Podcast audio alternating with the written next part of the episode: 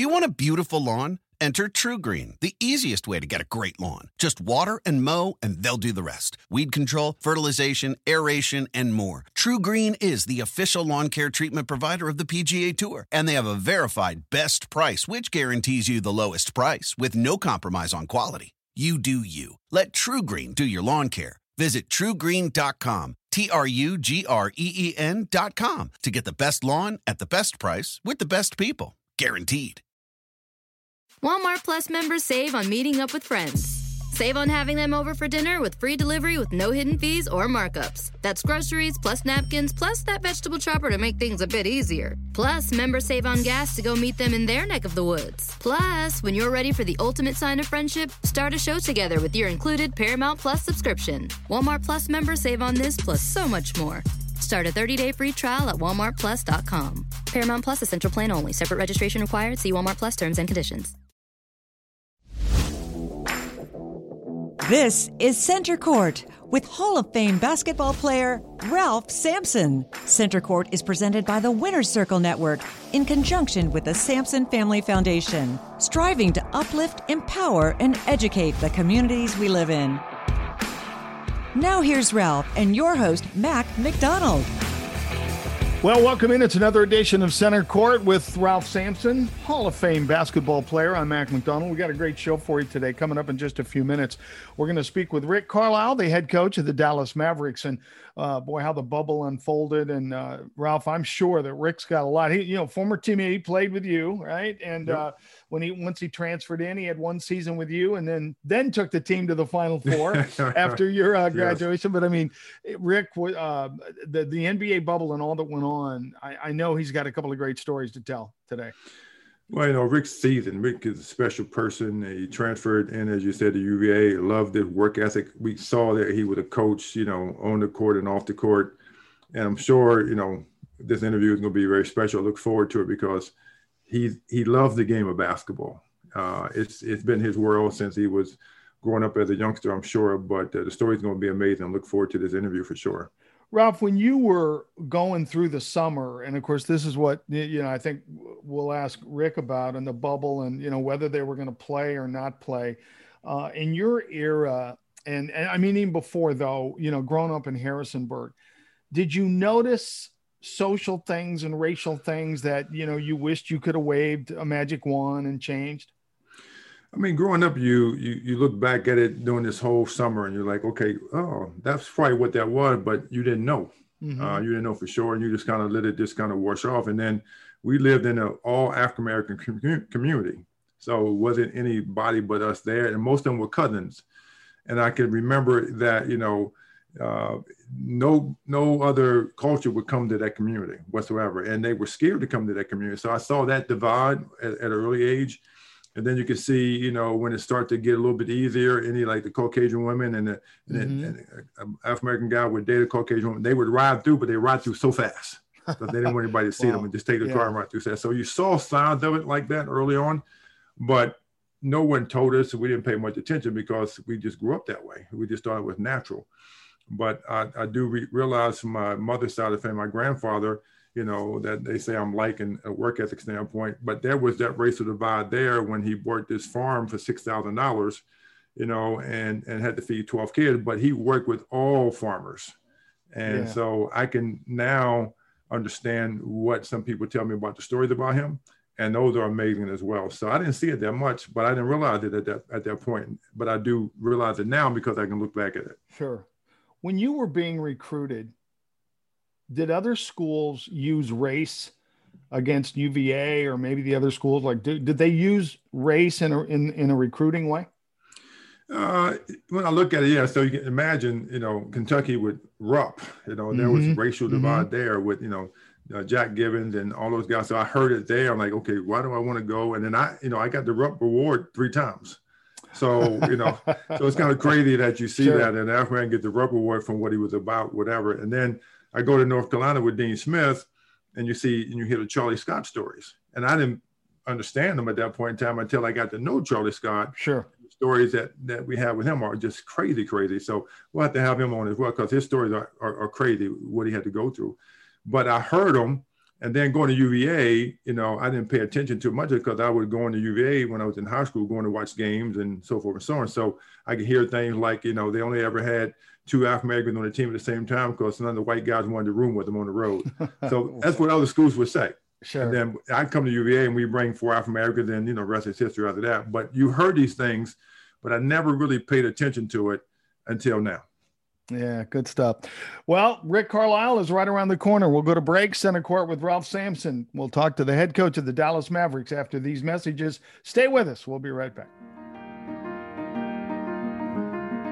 The mission for the Sampson Family Foundation is simple. We strive to uplift, empower, and educate the communities we live in. The foundation promotes charitable and community input, educational development, health and fitness, and scholarship opportunities.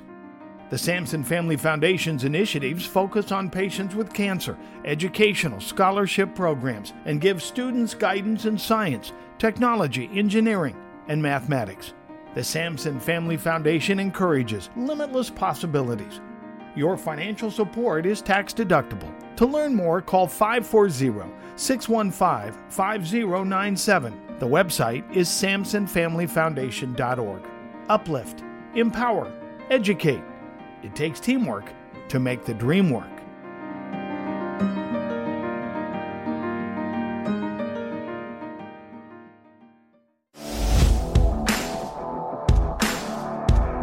You're listening to Center Court with Hall of Famer Ralph Sampson. Center Court is presented by the Winners Circle Network and the Sampson Family Foundation. Welcome back, Center Court. Ralph Sampson and Mac McDonald with uh, a guy we've known for a long time and truly one of the one of the better coaches in the NBA. Not only that, he's a an accomplished piano player. I was hoping he'd be sitting in a piano tonight, and uh, and got his pilot's license. If that's not enough, Rick, welcome. It's good to talk to you. How you doing? I'm well. Good to talk to you. Are you? Uh, did you catch up on your sleep after draft night? Yeah, I did. But you know, everything is. I'm up early every morning now, anyway. So it's always it's seemingly always busy. Um, Rick, the experience of the bubble and everything that you guys went through in 2020, how difficult was it? Well, I mean, it wasn't the beginning part of it wasn't difficult, but there were it was just it was just a very different experience. You had to test for every other day for a while in your home market, and then you started testing on consecutive days in your in your home market. You had to clear um, consecutive excuse me. All of a sudden, I get something in my throat. You had to clear, you had to clear consecutive tests in your home market to be cleared to get on your plane to fly to Orlando. And then once you got to Orlando, you got on a bus with a bus driver that had been tested every day for a period of time. You get off at the we get off at the uh, Grand Floridian Hotel, which is one of the Disney hotels. You go immediately to, to, to another test you test there and then you go to your room for quarantine for between 36 and 48 hours. So wow. the reason it was 36 to 48 and not, you know, 10 days or whatever it was is because of all the testing you did ahead of time. And then, you know, when you cleared your test, you, you, had to have, you had to have two tests while you're in quarantine. So when you're in quarantine, you cannot come out of your room. Hmm. Um, someone would knock on your door, you take a chair, you'd go to the doorway and you'd have a mask on, but then they would show up and someone would have a mask and a shield and then they would test you. And so you would sit in your doorway and they would reach in and they would do a, um, a combination throat and nasal swab test. And then once you cleared two of those, then you could clear quarantine. And then, you know, at that point we could start practice. And so, wow you know, we did that. And then there was testing every single day. I mean, you know, you had a testing time that was, it was based upon either your practice and or game schedule. And so the testing times were, were always variable. Um, but, you know, the first couple days, it was like, you know, the, the, the regimented nature of it was, it was interesting, but you, you just sensed like there had to be a bunch of positive tests before this thing is over with and the way it turned out, there were none. I mean, there were there were no positive tests the whole time. There were some false positives. We had one staff member that had a false positive after our third day of training camp. and that was scary because you know he had been around the entire team and your staff during practices um, your bench coaches could go without masks because they were talking and communicating what you learn during this kind of period is you never realize how much you know reading somebody's lips even if you had good hearing was you know a part of communicating and so you know, this particular staff person had been without a mask because he was a bench coach and he had been, you know, close to the players and stuff like this. All of a sudden, it's like, oh no, the, the whole team could get positive now. But actually, that wasn't the case because there was a scientific strategy to how they set it up. And so it had to do with the incubation period of the virus. So there was a 24 hour incubation period so they could catch somebody on a positive really? test and in that 24 hour period they could pull them and take them to quarantine before they came became contagious and so they could control the whole environment um, and that's one of the reasons that you know this thing was successful now you know you get into this the first week 10 days was was good it was fine you know and then we started getting the games that was that was good too um, you guys i'm sure saw a few of the games and mm-hmm. the digital boards and the people they use Microsoft Teams to, and you had to sign in to get, you know, to be one of those people and stuff like that. But it was cool. It was interesting. And if you were the home team, they'd pipe in home team fan noise. They would, right. you know, they would play your recorded intros for your team, things like that.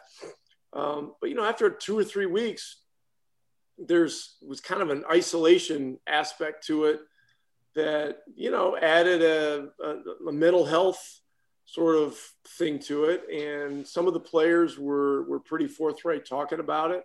Um, and it just became difficult being away from family. So that part of it was very challenging. But, you know, Ralph, as you know, you travel with teams for many years. Your team becomes your family. Um, we did have a close knit group. Um, and overall, we had a we had a great experience. But it was, you know, we were there for almost two months. It was like mm. 58 days or something like that. Uh, phenomenal experience, um, but it's an experience that no one wants to do again because of the amount of time that you're away. It's just very difficult that way. Yeah, you're getting that regiment, you know. I mean, you know how to play. You go travel, you go home, you get the days break home. You get no break in the bubble, right? It's kind of all 24 7. And then they told me that you had to wear a wristband as well, so you could check into a different facility, the eating facility or the practice facility, and make sure you had your test. So I mean, I commend Adam Silver because you know it, it, that was a huge process, and to do that, I mean, I probably could have done it because I'm playing, but I can only imagine, you know, being away from home and being in a bubble for you know three months. That's got to be. It had to be hard. Ralph, for homebodies like you and me, you know, it's, it's a different kind of experience. And like the other part of it that you just mentioned, so you had a, a credential, so you had a lanyard and then a you know, a thing and a plastic thing and a, a credential, and you had to have that to go to all the different, you know, sites. There were six or seven practice sites. There were three playing sites.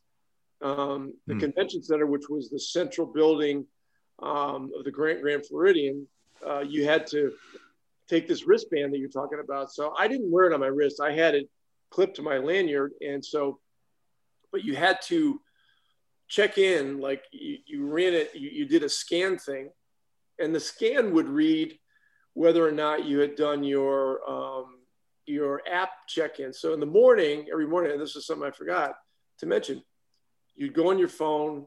It's called the NBA My Health app, and you had a, a thermometer and a pulse ox thing, and it was connected to Bluetooth to the app on your phone. So you take your temperature and, and your pulse oximeter reading, and it would automatically read onto your phone, so you couldn't lie about it. Right. you answer a few questions about you know how you were feeling, and then you know you'd hit submit, and if you submitted it the way you were supposed to, then um, then you were cleared. So then when you scan going into the the main building where the food was and stuff like that, you'd get a green, and if you didn't, you'd get a red, and then they'd stop you, and um, you know, you, there'd be a process. And at first, you know, some of the guys, you know, on, on campus weren't taking seriously the requirement to wear masks, um, and you could go without mask outside as long as you were distance six feet, but inside you had to wear them, and so some guys were got caught with in not wearing them early and were fined. You know, I don't know what the fines were, but they weren't they weren't small, and so everybody adjusted to that. It's kind of like what happened with the NFL coaches. You know, those guys right. pulled their mm-hmm. things down and they were without masks. You know, lots first week, and there were hundreds of thousands of dollars of fines, and so they fixed that that stuff pretty quick. Real quick. Our guest is Rick Carlisle, head coach, Dallas Mavericks. I the NBA detailed it to. I, I love the fact all the protocols, and one of the protocols was no doubles ping pong and so they, they were they, they were monitoring literally everything everything said the guys could go play golf but i mean they just they literally i don't think missed a step anywhere they didn't and so you know um, i played golf a few times and when you when you play golf i mean it was great because the league took care of it they you know all the tee time all that stuff was paid for by the league but when when you had when they had segments of tee times they would basically buy out all those times and the course would be completely clear. Wow. And so there would be no other, um, you know, people visiting Disney that were on other properties mm-hmm. or, or anything like that. And so there was one day because of our practice schedule, I wanted to try, to try to play golf early and our tee times weren't until like one o'clock. And, you know, Orlando, you know, in summer, one o'clock to four o'clock, I mean, you're going to get a thunderstorm. So I called and got a tee time for like first thing in the morning. And then the next morning, the next that night, my trainer said, Hey, do you have a tee time tomorrow morning? And I said, I said, Yeah, why? He goes, Well, look, you got to cancel that because if you go and play when there's other people around and stuff like that, you'll have to go in quarantine for 10 days. I was like, holy jeez. you know, and I didn't even think about stuff like this. And so, you know, the, the measures that they took to make sure that it was safe were, were extreme, but um, they were necessary and, they, and, it, and it provided a, a real, you know, a real layer of protection for everybody was there. And that, you know, that's one of the reasons there were no positive tests.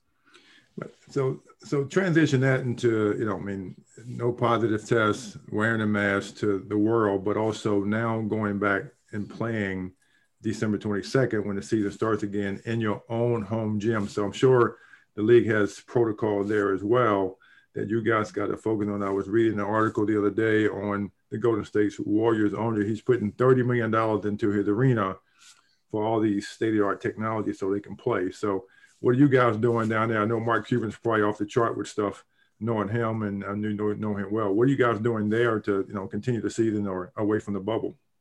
Yeah, it's a great it's a great question. Like, you know, some of this is going to depend on state laws. Um, yep. As you as you've seen with NFL football, you know, some some teams are allowing a percentage of of the arena to be or the uh, stadium to be filled. Um, other places are allowing no fans, and some of that has to do with state laws and you know what the governor has decided in in particular states. And so, you know, our stuff begins a little over a month. Um, I'm not sure what Mark's going to do. I like, it, I read a little bit about what you're talking about with the Golden State guys. You know, they're investing 300 million in all kinds of rapid testing and stuff yes. like that. But look, that that that building was built um, with private money, yep. and you know the owners. Um, it's a, it's a lot of their money. They you know they have great motivation to get people in the seats, and you know you've got you've got TV money, you've got local TV money, and you've got you know the fans in the arenas. And when you lose that bucket of the fans in the arenas, um, and Golden State's had a great team, and they have very high prices and stuff like that. I mean, that's a huge, huge, huge amount of revenue. And so, you know, the 300 million is to try to probably you know recoup you know 500 million and maybe make an, a, an extra couple hundred million or something like that. But I mean, the adjustments that people are making in you know in, in society and and you know and some of these uh, NBA and NFL teams have just been remarkable. Our guest is Dallas Mavericks head coach Rick Carlisle, former Cavalier, former Ralph teammate too. Rick, a lot of things to talk about regarding the bubble, but the summer that was. Well, there were a lot of conversations, and uh, you know when George George Floyd was killed um, in late May, you know it had been pretty much decided that there was going to be some form of a bubble. They were trying to figure out where it was going to be, whether it was going to be Vegas or Orlando. Not surprising that it was Orlando because it's Disney and Disney owns uh, ABC and ESPN. Right. You know, mm-hmm. so that made a lot of sense. You know, three days after George Floyd, uh, now I'm I've been I'm the president of the Coaches Association, have been for 15 years. Oh wow! So the reason I'm I'm explaining this is because I got a we got a call from uh, Lloyd Pierce, who's the head coach of the Hawks, African American coach, uh, great person, um, and become a good friend. And he said uh, he said Rick, he goes, we got to do something. Um, you know this this George Floyd thing. He goes, you know, this has really screwed me up. He's, he's screwed a lot of people up. Uh, we got to try to get the coaches together, mobilize, and and, and really um, and use our platform to make to make something you know positive happen. And so within about six or eight hours, myself, Lloyd, and JB Bickerstaff, who's the coach of the uh, Cleveland Cavaliers, called all 30 coaches, and we had a Zoom call the following day with all her 30 head coaches to talk about what we could do. And so, um, you know, we put uh, we put Lloyd on, you know, as as as a guy that that, that wanted to speak on it. He, he gave them one of the most impassioned um, speeches about, you know, how this was a horrible, horrible thing, you know, to go along with 400 years of, of, of social injustice, racial injustice, you know, going back, you know, to pre-slavery. I mean, just uh, so many things. And so we formed a committee on um, social injustice and reform. And from that, we ended up with coaches for racial justice. And you probably saw the pins the coaches yeah. were wearing in the bubble. This initiative, um, you know, we each partnered with some lo- local grassroots organization that knows the lay of the land. You know, we got into um, policy making, local leaders, um, you know, what, what could be done to um, impact um, policing policies to you know try to mitigate police brutality those kinds of things we partner with the obama foundation and we had a, and probably our most significant partnership was with bryan stevenson from the equal justice initiative in montgomery alabama. And um, many people are familiar with bryan's work many are not. He's the foremost civil rights attorney in the in, in the entire nation. And he got on a call with us and explained that, you know, one of the things that we should really consider as coaches, we're teachers and educators, and to educate people on the history, you know, of racial injustice. So the Equal Justice Initiative has a calendar um, that every day of the year has um, an anniversary of some event of social injustice, racial injustice, voter suppression. I mean, something. And so there's 365 different events, you know, different points of history. mm And so what we did, and you guys may remember this, before media sessions, we would take that day's event in racial in, in, of racial injustice. So maybe it was something in the 1800s involving, you know, a lynching or something like that. And they were compartmentalized into, into very small how it was described. And so what we would do is we would read it, we would do a little more uh, background work on it to give a little more context. It was a, an amazing and daunting uh, education. You know, I learned things during that three to four month period that were just completely shocking. Um, Ralph's well aware um, because of you know how he how he grew up and some of the things that he mm-hmm. experienced. Um, but it was a daunting education. Then we had Kenosha. Yeah, we yeah. had Jacob Blake being uh, uh, who was murdered. Now, that was right down the road from downtown Milwaukee where the Bucks play. So we're into the playoffs. The Bucks are playing Orlando. Uh, I brought my exercise bike down down there to the bubble. I had it in my room. I'm on my bike. I'm getting ready to watch Milwaukee and Orlando, and there's like no Milwaukee on the court. And so um, you know, I called Lloyd, uh, Lloyd Pierce, who who's, was the lead for our, uh, you know, coaches for racial justice, and they weren't there because Atlanta was not one of the 22 teams. Right. So he answered the phone. he goes, yes, sir. you know, things are things are starting to happen, and we had a and we had a text thread with um, the people that were on the initial committee, and you know, it, it was one of the most memorable moments you know that I will that I will ever remember because things came to a standstill. So I get a call from Chris Paul, who's the president of the Players Association, mm-hmm. and he says, "Coach, it's Chris." I said, "Yeah, no, I got your yeah." I, go, I can see your name on my phone. Yeah, I got, he goes, "Look," he goes, "We're having a meeting tonight at eight o'clock. We'd like the coaches to be there. Um, we're going to talk about this." And so I said, "All right, well, we'll have we'll have all our coaches there." And so Chris and Andre, Andre Iguodala start start the meeting off, and you know, so we're there, and uh, you know, I had done some prep work with with Doc Rivers, who was going to be the coach's voice, just to try to you know support these guys, give them guidance if we could, and you know, they started talking about things. Um, it was kind of like, "Hey, Milwaukee, what were you doing? what were you guys? you go play you or not? What you guys doing? You didn't tell us anything, you know." And then, and then Kyle Korver, who was their player rep, got up and and, and very, you know, in, in a very heartfelt way, uh, apologized, explained.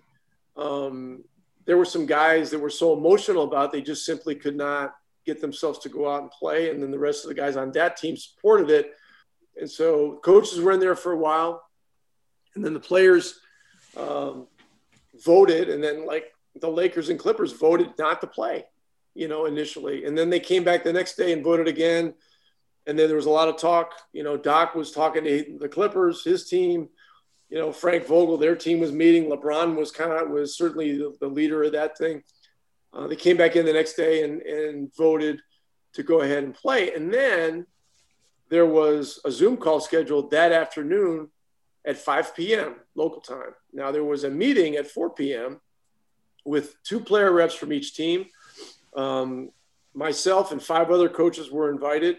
It was like, you know, like me, Brad Stevens, uh, uh, Spoelstra, Masai Ujiri, Nick Nurse, and there, and there was one other coach. And we were there as, and Doc, and we were there to support, to give ideas. Like I had talked to Mark Cuban about some ideas, had some very creative ideas and these guys in one hour had to decide what to ask for from the owners.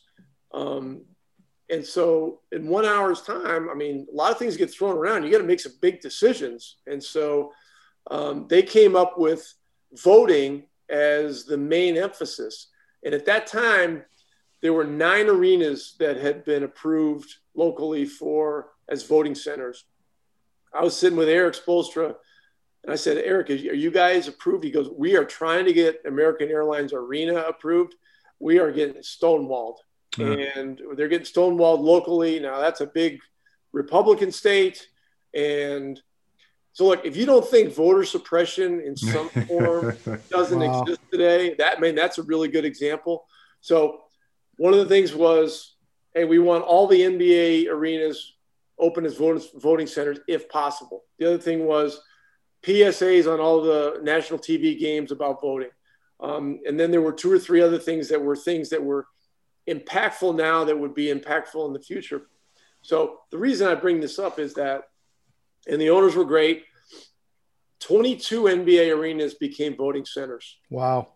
Yeah, and and and and, it, and a lot of them were getting stonewalled, and all of a sudden they were all open. I mean, it was wow. the power of owners. It was the power of the players coming together and saying, "Hey, we're, we're making a stand here."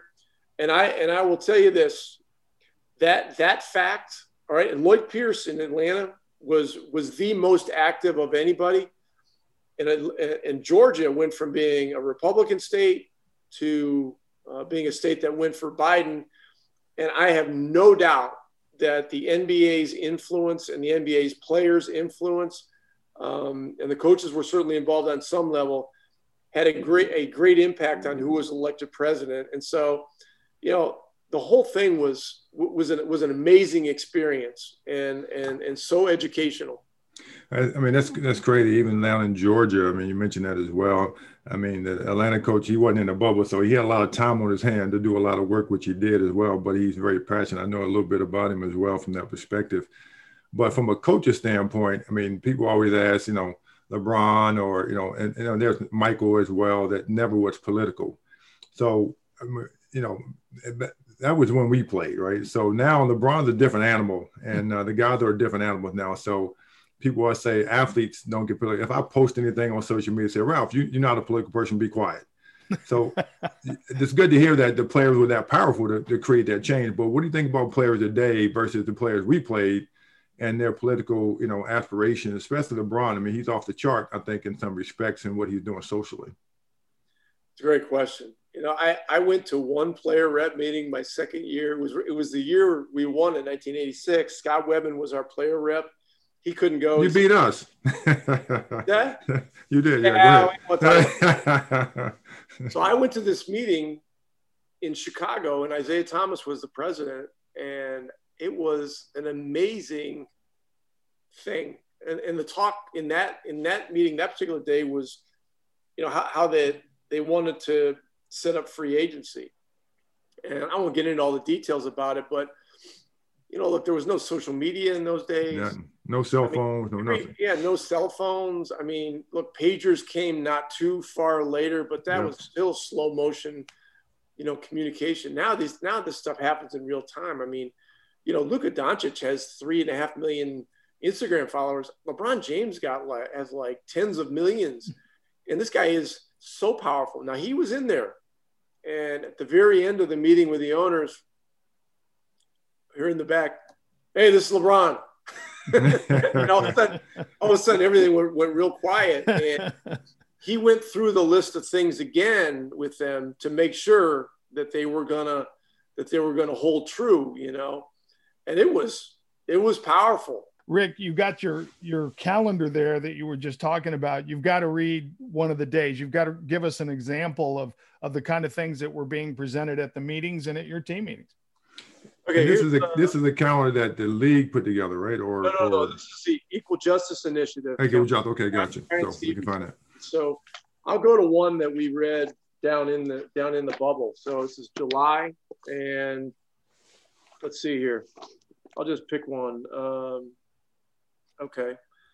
U.S. Border Patrol begins Operation Wetback, in which agents deport more than 1 million people to Mexico and stop Mexic, quote, Mexican looking people on the street to demand identification. So this is one that involves Hispanic American. Mm-hmm. Um, the majority of these involve African Americans. So let's see here.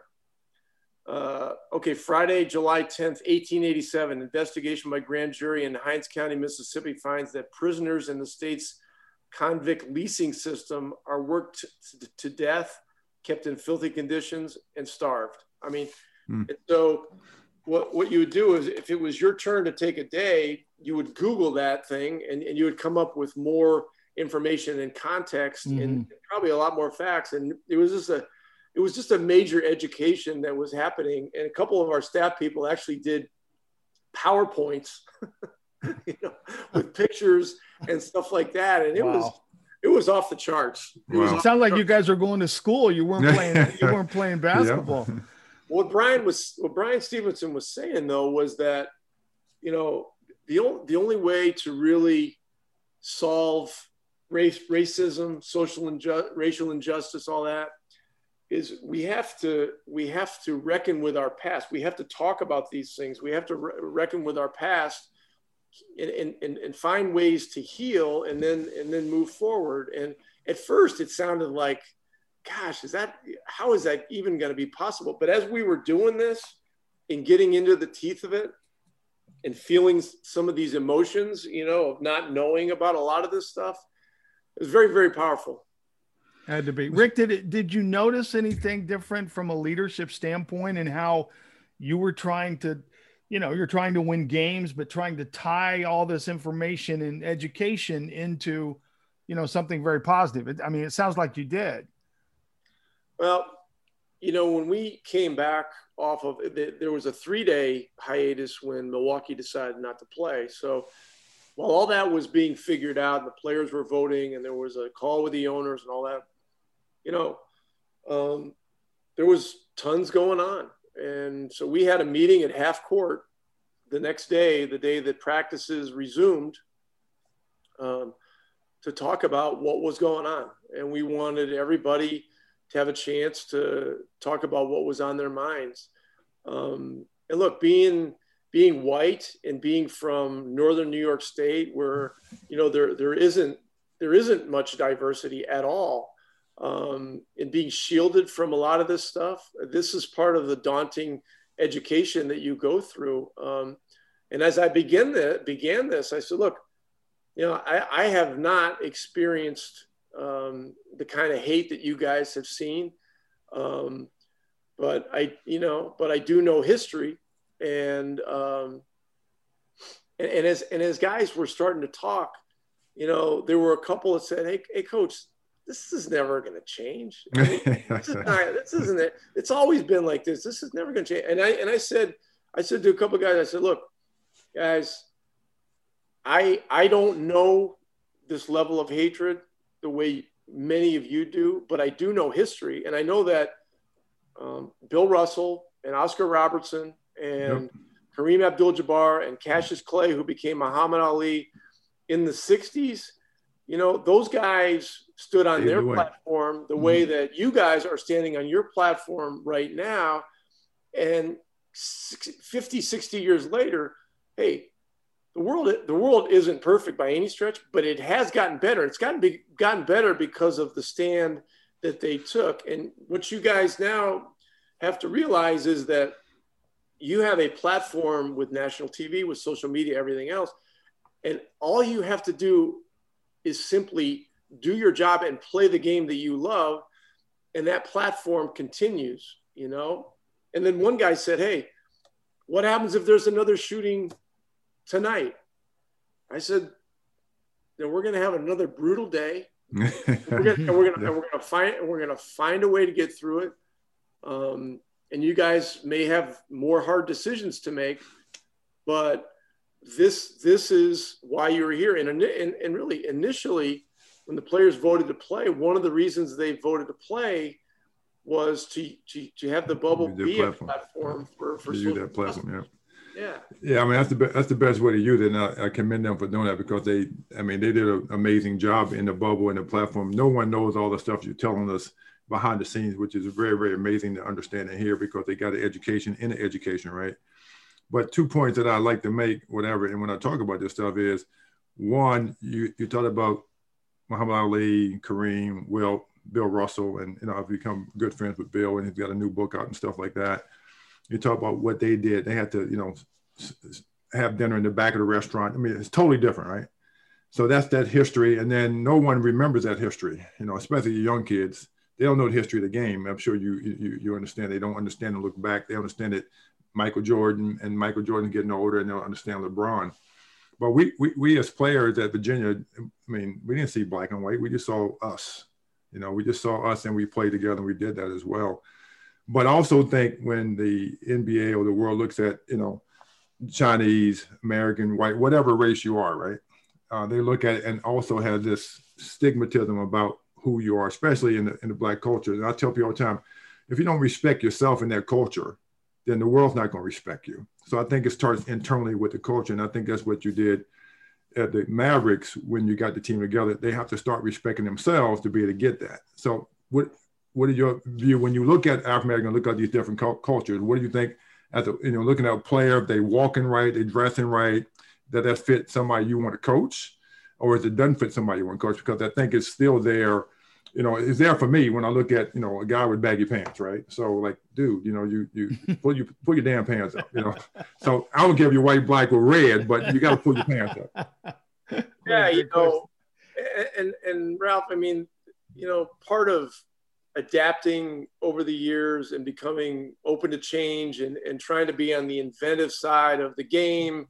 Um, but, but as, as look, as players have gotten extremely young and, and social media has, again, has put such a, such a variable um, into our game that, that we just, we have, we have to have empathy. And look, if a if a guy is, um, is dressing a certain way, there's a reason he's doing it. You know, I, you know, I, and I got to try to understand what that is. Now, look, you know, if we have a team rule that, you know, and I don't know what the what you guys had in Houston when you were down there as a dress code. In Boston, it was, you know, it was dressed nice. You could wear nice jeans and stuff, but at least wear a collared shirt and don't look right. like a bum, you know.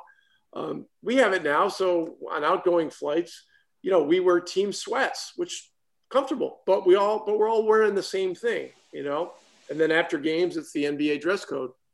Now, some guy gets on there and he's got something totally different, you know, he's going to get fined. We're going to talk about it, and you know, but we, I, I, haven't had to deal with that kind of stuff with our with the groups that we've had because we've we've got guys that that yeah. are into being a team and doing things together. But uh, I think the answer is, you know, empathy when when you come across someone who, you know, wants to be different, but you have to you have to realize that there's a reason, you know, and and and whatever the reason is, you know, talk to them about it and you know and and and and understand and communicate.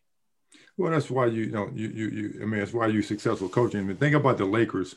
You see the social media. You see, I mean, it's a show going into the arena with a player, especially a home game, and they might change clothes and come out with something different on. I mean, I see a Kuzma and something like that with the hair different colors, and it's it's a show, and but that's their brand. I get that, and they they make money from that show and the brand, but you know, it's hard to it's hard to understand that when you're going you, you're going to play basketball. You're not going to a show. You know, that's we old school. So that would be my opinion. But you and I probably couldn't coach those guys. Like we take them, we take Anthony Davis, right? He just had to adhere to the rules. But come on.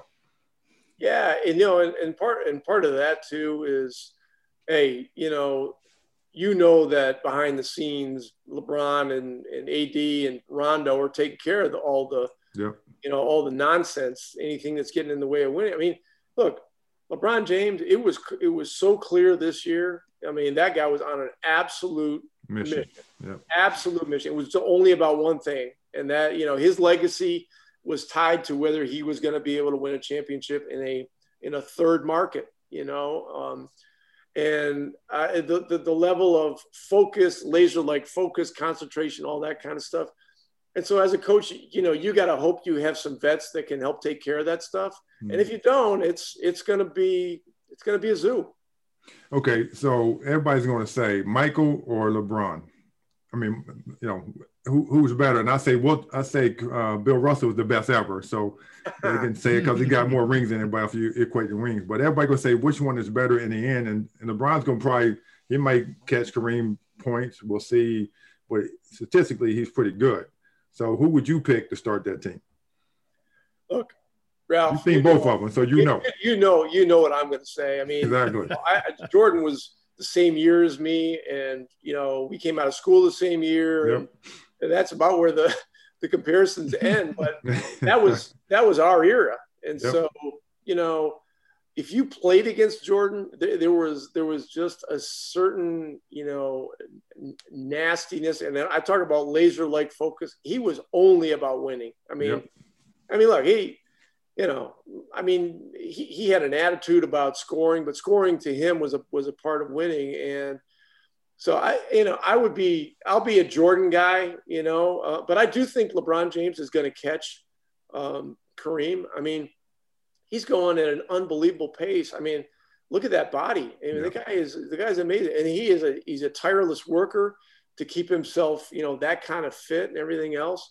Um, and I heard Michael in a, in a recent interview saying, hey, look, you know, down the line, he goes, people are forgetting about Chamberlain and Russell now. exactly. you know, exactly. want to know who the top five guys are all time. I mean, like guys like Wilt and, and, and Russell are like, you know, aren't even being mentioned. And, that, and that's why, that's why time is, is such an important part of this. But I don't have any doubt, eh, you know, at this point in time that, you know, these two will be at the top of the heap, but people are counting championships. I mean, right. Michael's six for six um, in the finals and winning championships, and and you know LeBron's won four and he's been there ten times, but he's been there ten times in a row, you know, with three different teams. I mean, come on, man. I mean, you've been to the finals. You know how hard it is to get there. But yeah, ten times that, in a row is hard. Mm-hmm. That in itself is an amazing. Is an amazing accomplishment. Yeah, and imagine jumping to different teams. I mean, Lakers didn't even make the playoffs last year. Right. You know?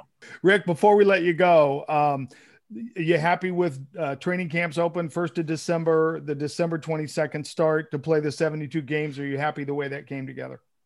I think it's like it's like Gary Player used to say when he was going to golf tournaments. He goes, "If we're if we're playing on Bermuda greens this week, I love Bermuda greens. If we're playing on bent, I love bent. You know, you got today and what with what we're going through with COVID and everything else. The whole world is about you know being resourceful, adjusting.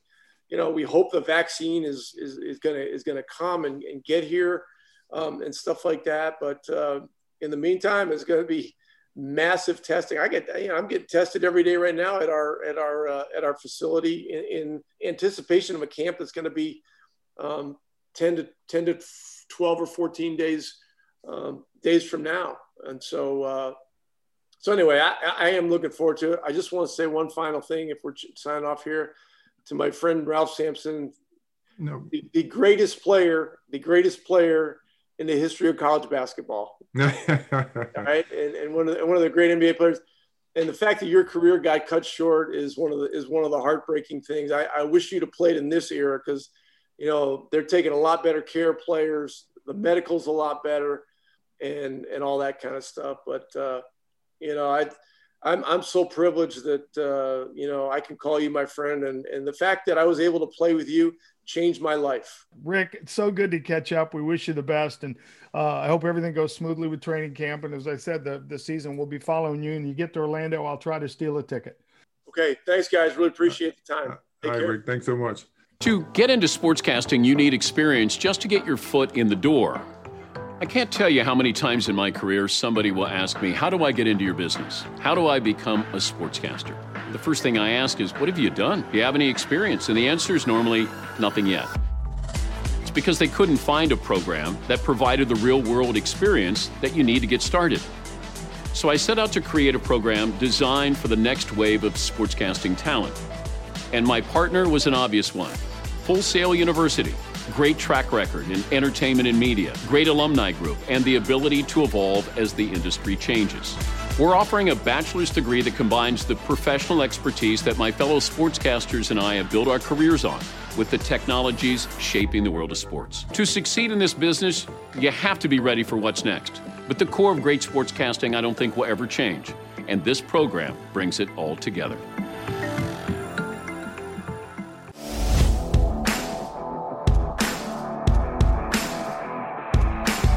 Building a game plan for life. It's basketball and beyond.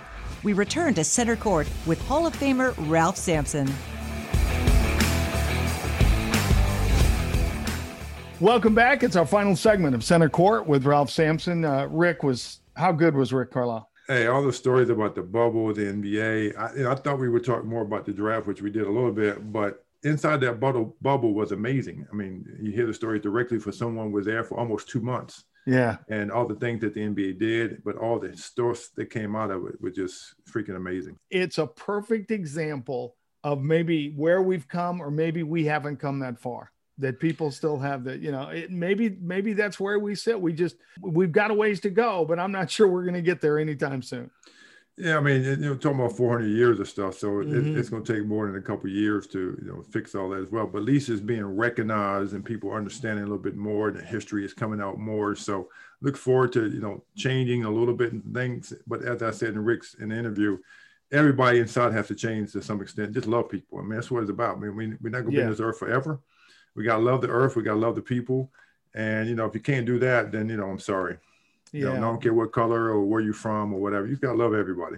Yeah, it, it almost those guys should get college credit in the bubble. The NBA guys and the oh coaches, yeah, they almost deserve like a master's degree for, they get for some credit. They get a special certificate or something because it was a learning lesson that they would have never gotten any other way. No, they would true. never know that any other. It way. was good. Well, Ralph, hey, good week. It was a lot of fun. Uh, great to have Rick. We'll uh, we'll have a special Thanksgiving edition next week of Center Court. I hope you have a good week. I'm sure going to try, and it's easy to say that's Center Court for this week. Good to see you. Thanks. You've been listening to Center Court with Hall of Fame basketball player Ralph Sampson. Our podcast is available on the Bleav Network at BLEAV.com. Center Court is presented by the Winner Circle Network and the Sampson Family Foundation. For more information, log on to SampsonFamilyFoundation.org. Uplift, empower, educate. Teamwork makes the dream work.